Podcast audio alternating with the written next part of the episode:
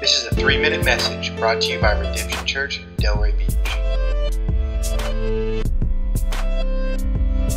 Beach. Hello, my name is Andre. I'm a member at Redemption Church in Delray, and I also lead a community group there. Today I'm going to be speaking to you about Proverbs twenty-six, specifically what this proverb talks about when defining the fool, the behaviors of the fool, what makes up a fool. There are various examples in this proverb of the behaviors of the fool and the actions of the fool. It talks about honor not being fitting for the fool. As a matter of fact, it's almost foreign to the fool, the concept of honor and respecting uh, the individuals.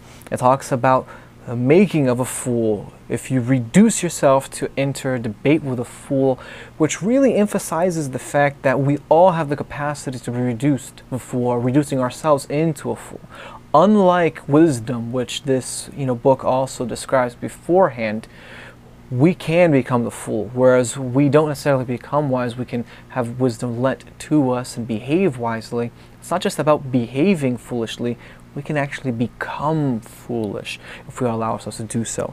It goes on to emphasize the futility of a proverb, the mouth of the fool, meaning that fools don't necessarily have the capacity to, uh, or they don't give themselves the capacity to learn and to grow in the word of the Lord. As a matter of fact, they would abhor it and reject uh, words of wisdom.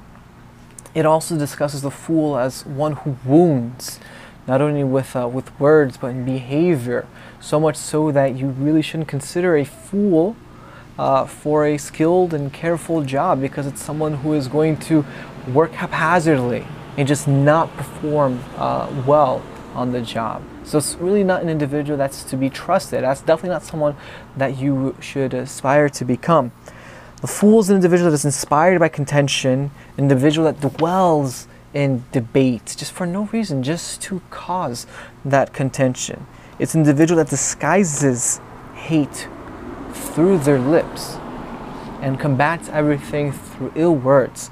I want to read to you in verse twenty-two. It says, "The words of a whisperer are like delicious morsels that go down into the innermost parts of the body," which is describing the fact that the fool is an individual that hangs on the words of gossip and rumors and pushes forward to try and you know, spread these kinds of things.